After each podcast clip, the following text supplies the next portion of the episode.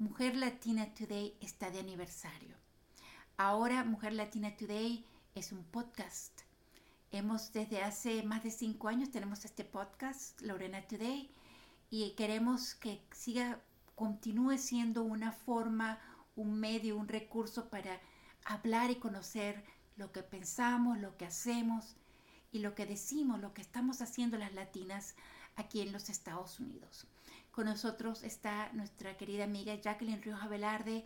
Ella es una peruana que tiene más de 20 años viviendo en los Estados Unidos. Y aquí estoy yo, Lorena, una venezolana que tiene casi 30 años viviendo en los Estados Unidos.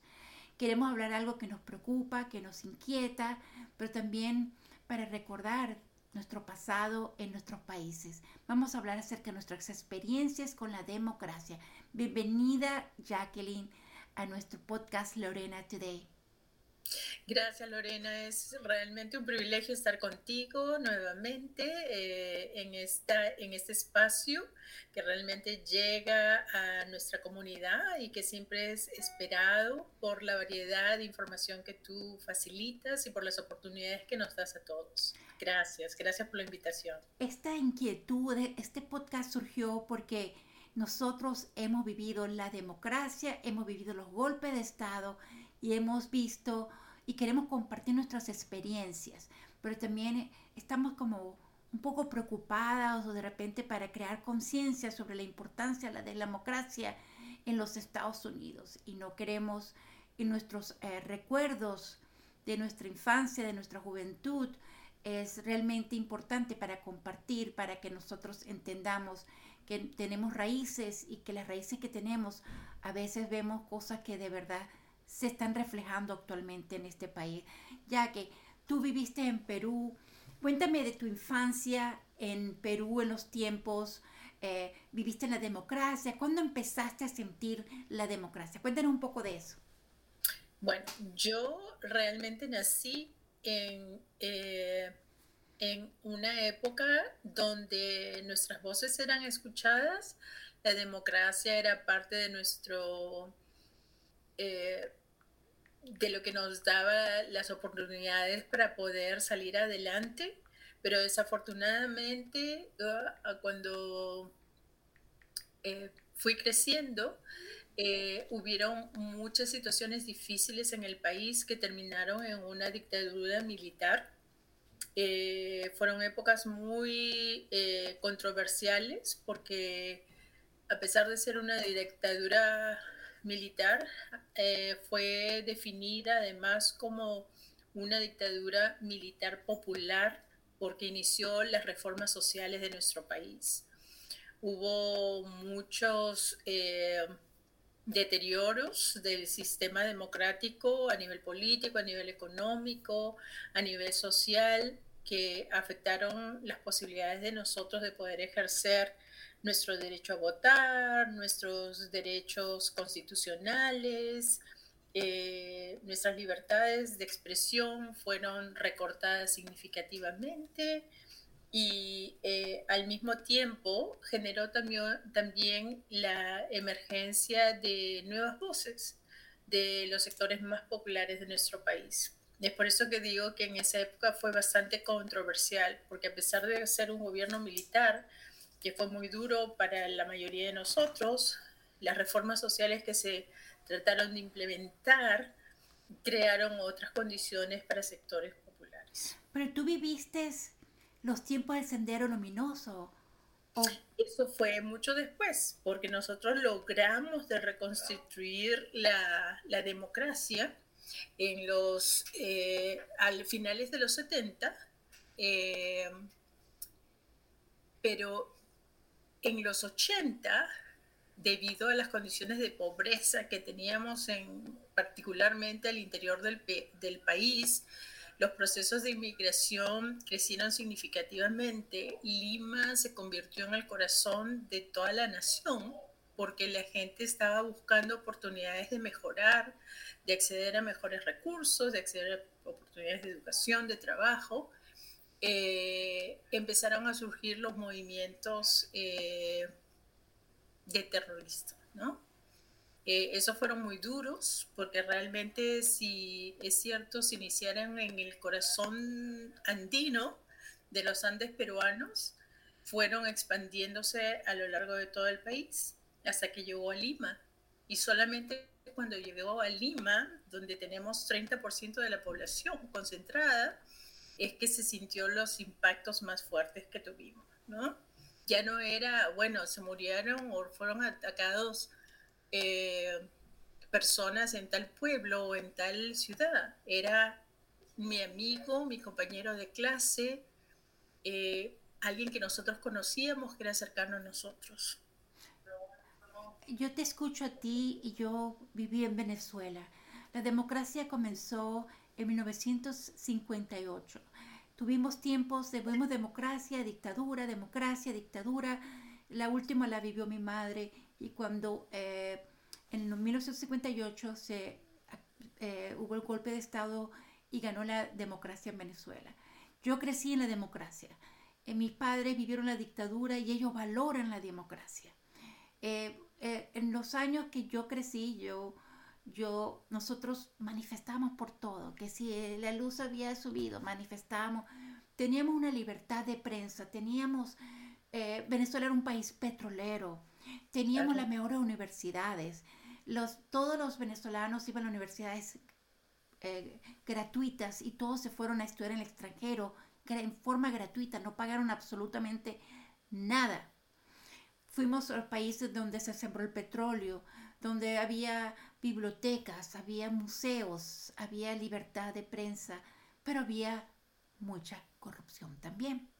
Exacto. La corrupción fue lo que destruyó nuestro país y creó un caudillo, un salvador, un populista, un ser que vino a salvar el mundo. Y resulta que ahora no tenemos ni petróleo, ni estudios, ni universidades, ni libertad de expresión. Y todas las personas que estudiaron afuera y que estaban haciendo que Venezuela fuera un país rico, tanto educativo, culturalmente, con todo, ahora nos quedamos en los años otra vez 40. En países donde no se puede expresar, donde hay que mostrar una tarjeta para comprar arroz, para comprar una bombona de gas, tú tienes que estar en una lista, si no, no te lo dan. Donde mis padres están pasando hambre, cuando nosotros teníamos en los tiempos de los 80, la gente iba a hacer mercado en Miami y regresaban a Venezuela. Éramos los llamados los mayameros. Éramos de la riqueza de todo, iban a Disneyland. Ahora nosotros todos hemos estado aquí viendo cómo están llegando los venezolanos con profesiones, con, con hambre, con hambre. Entonces, nosotros, el extremo del populismo acabó con Venezuela pero también el autoritarismo, ¿verdad? Acabó con esa sed porque en el fondo eso de que todo es todo, no, ellos están en la misma, estos señores en Venezuela tienen 23 años y lo que hacen son se intercambian los cambios, los puestos. Eh, ya no es ministro, ahora es el ministro de salud.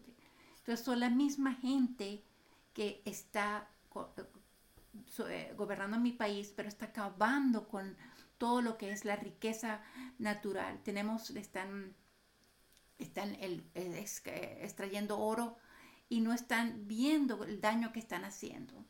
Eh, estamos ahora sufriendo el narcotráfico porque todos se involucraron en eso. Entonces, eh, de un país donde nosotros éramos felices, nosotros siempre decimos que éramos felices, pero no nos dimos cuenta en este mensaje de que eh, aquí estamos felices en este país y no nos hemos dado cuenta hasta que lo podamos perder.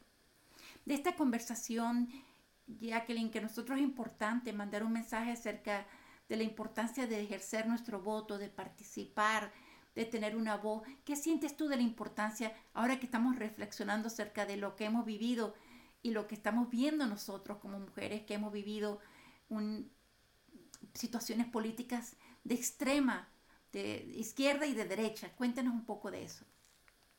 Bueno, yo tuve la fortuna de crecer en una familia que estuvo muy, eh, eh, muy envuelta eh, en los movimientos de la lucha por los derechos civiles y por la justicia social. Mi papá fue profesor universitario, pero también fue activista. Eh, estuvo preso muchos, muchas veces por razones políticas. Eh, fue muy difícil para la familia, eh, pero su pasión por la justicia social y por la educación de la población para evitar que estas situaciones vuelvan a crearse era mayor que cualquier otra cosa. Nadie lo podía parar. Y eso es lo que él incentivó en sus estudiantes, que siempre lo recuerdan por ese hecho. El, amor a la patria no es el amor simplemente por el país en sí mismo, pero por la comunidad que nosotros podemos formar y por las oportunidades que le podemos dar a nuestros hijos y a las generaciones futuras. Tú sabes que en América Latina la cultura que nosotros tenemos es impresionante. Las riquezas geográficas, ambientales que tenemos han sido impresionantes, pero al mismo tiempo la ambición por el poder por llegar a posiciones políticas, económicas en la estructura del Estado, eh, han prácticamente roto todas las posibilidades de tener condiciones mejores para la ciudadanía, para la comunidad, para la nación.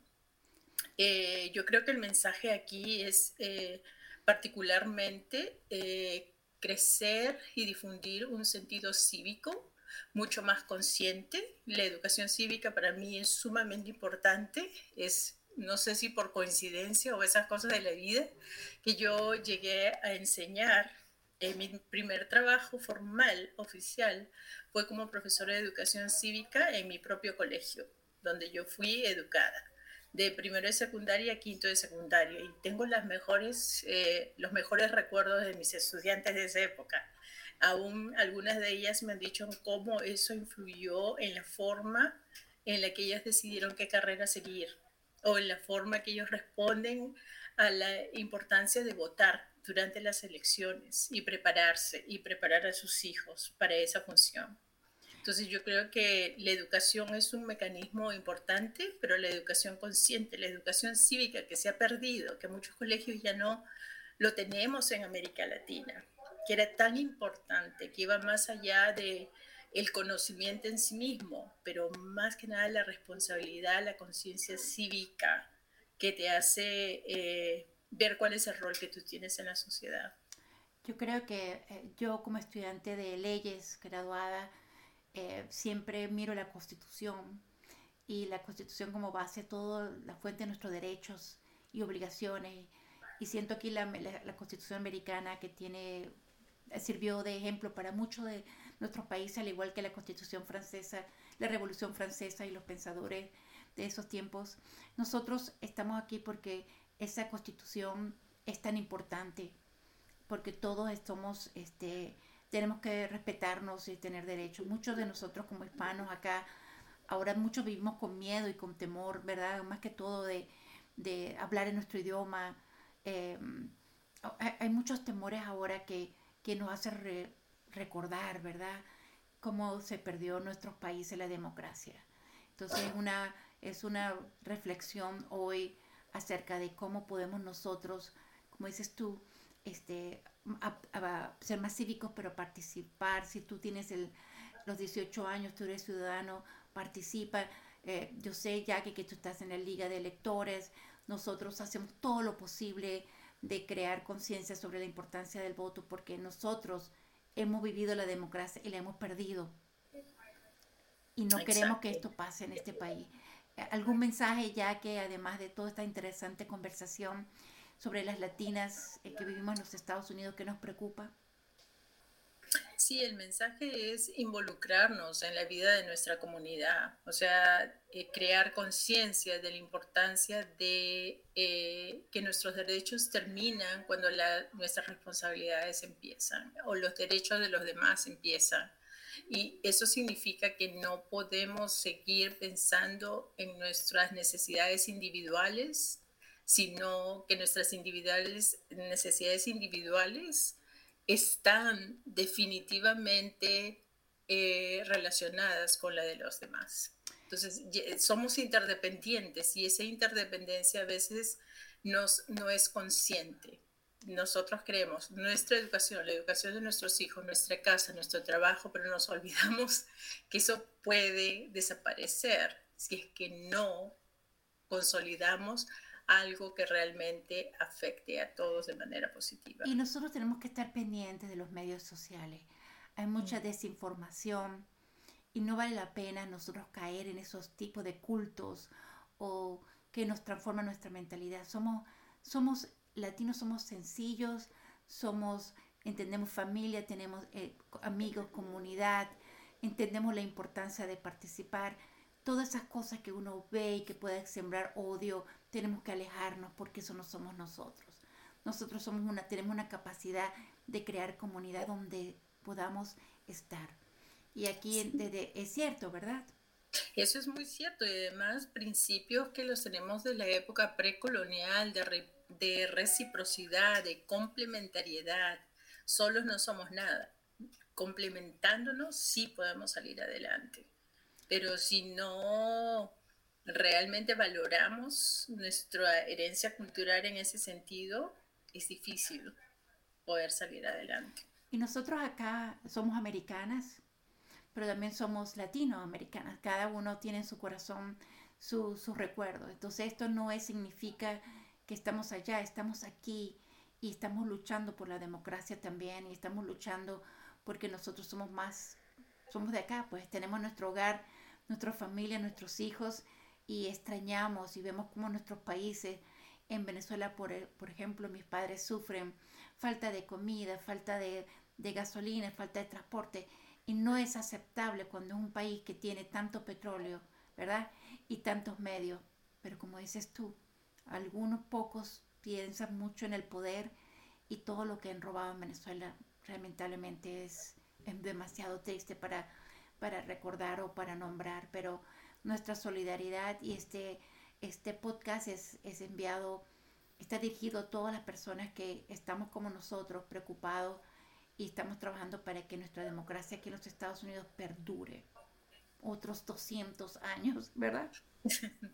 Sí, la democracia realmente en América Latina y en las Américas en general, ¿no? Porque realmente de nosotros depende nosotros Nosotros somos una, una, comunidad latina emergente dentro de otra democracia que en estos momentos está sufriendo las consecuencias de un debilitamiento del sistema.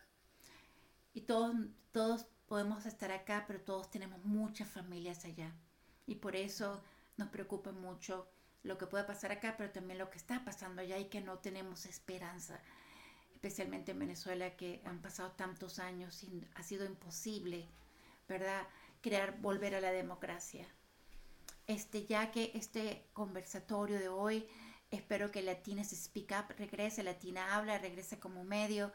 Ahora que estamos en un podcast que no tenemos límite de tiempo, pero también es una forma de que el mundo escuche lo que las latinas aquí en Ohio, en los Estados Unidos, piensan sobre la democracia y que la vamos a defender con nuestro voto.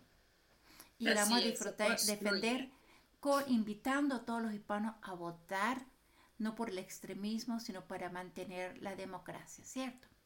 Así es. Por favor, acuérdense que em, pueden registrarse para votar antes de las elecciones. Tiene, en cada una de sus comunidades tiene una liga de mujeres votantes que siempre está eh, creando nuevas campañas, accediendo, haciendo accesible las posibilidades de que ustedes puedan registrarse eh, Lorena va a incluir el link, so ustedes pueden eh, verlo en este podcast y espero encontrarnos en la siguiente votación. Y espero volverte a encontrar porque nosotros tenemos mucho que conversar.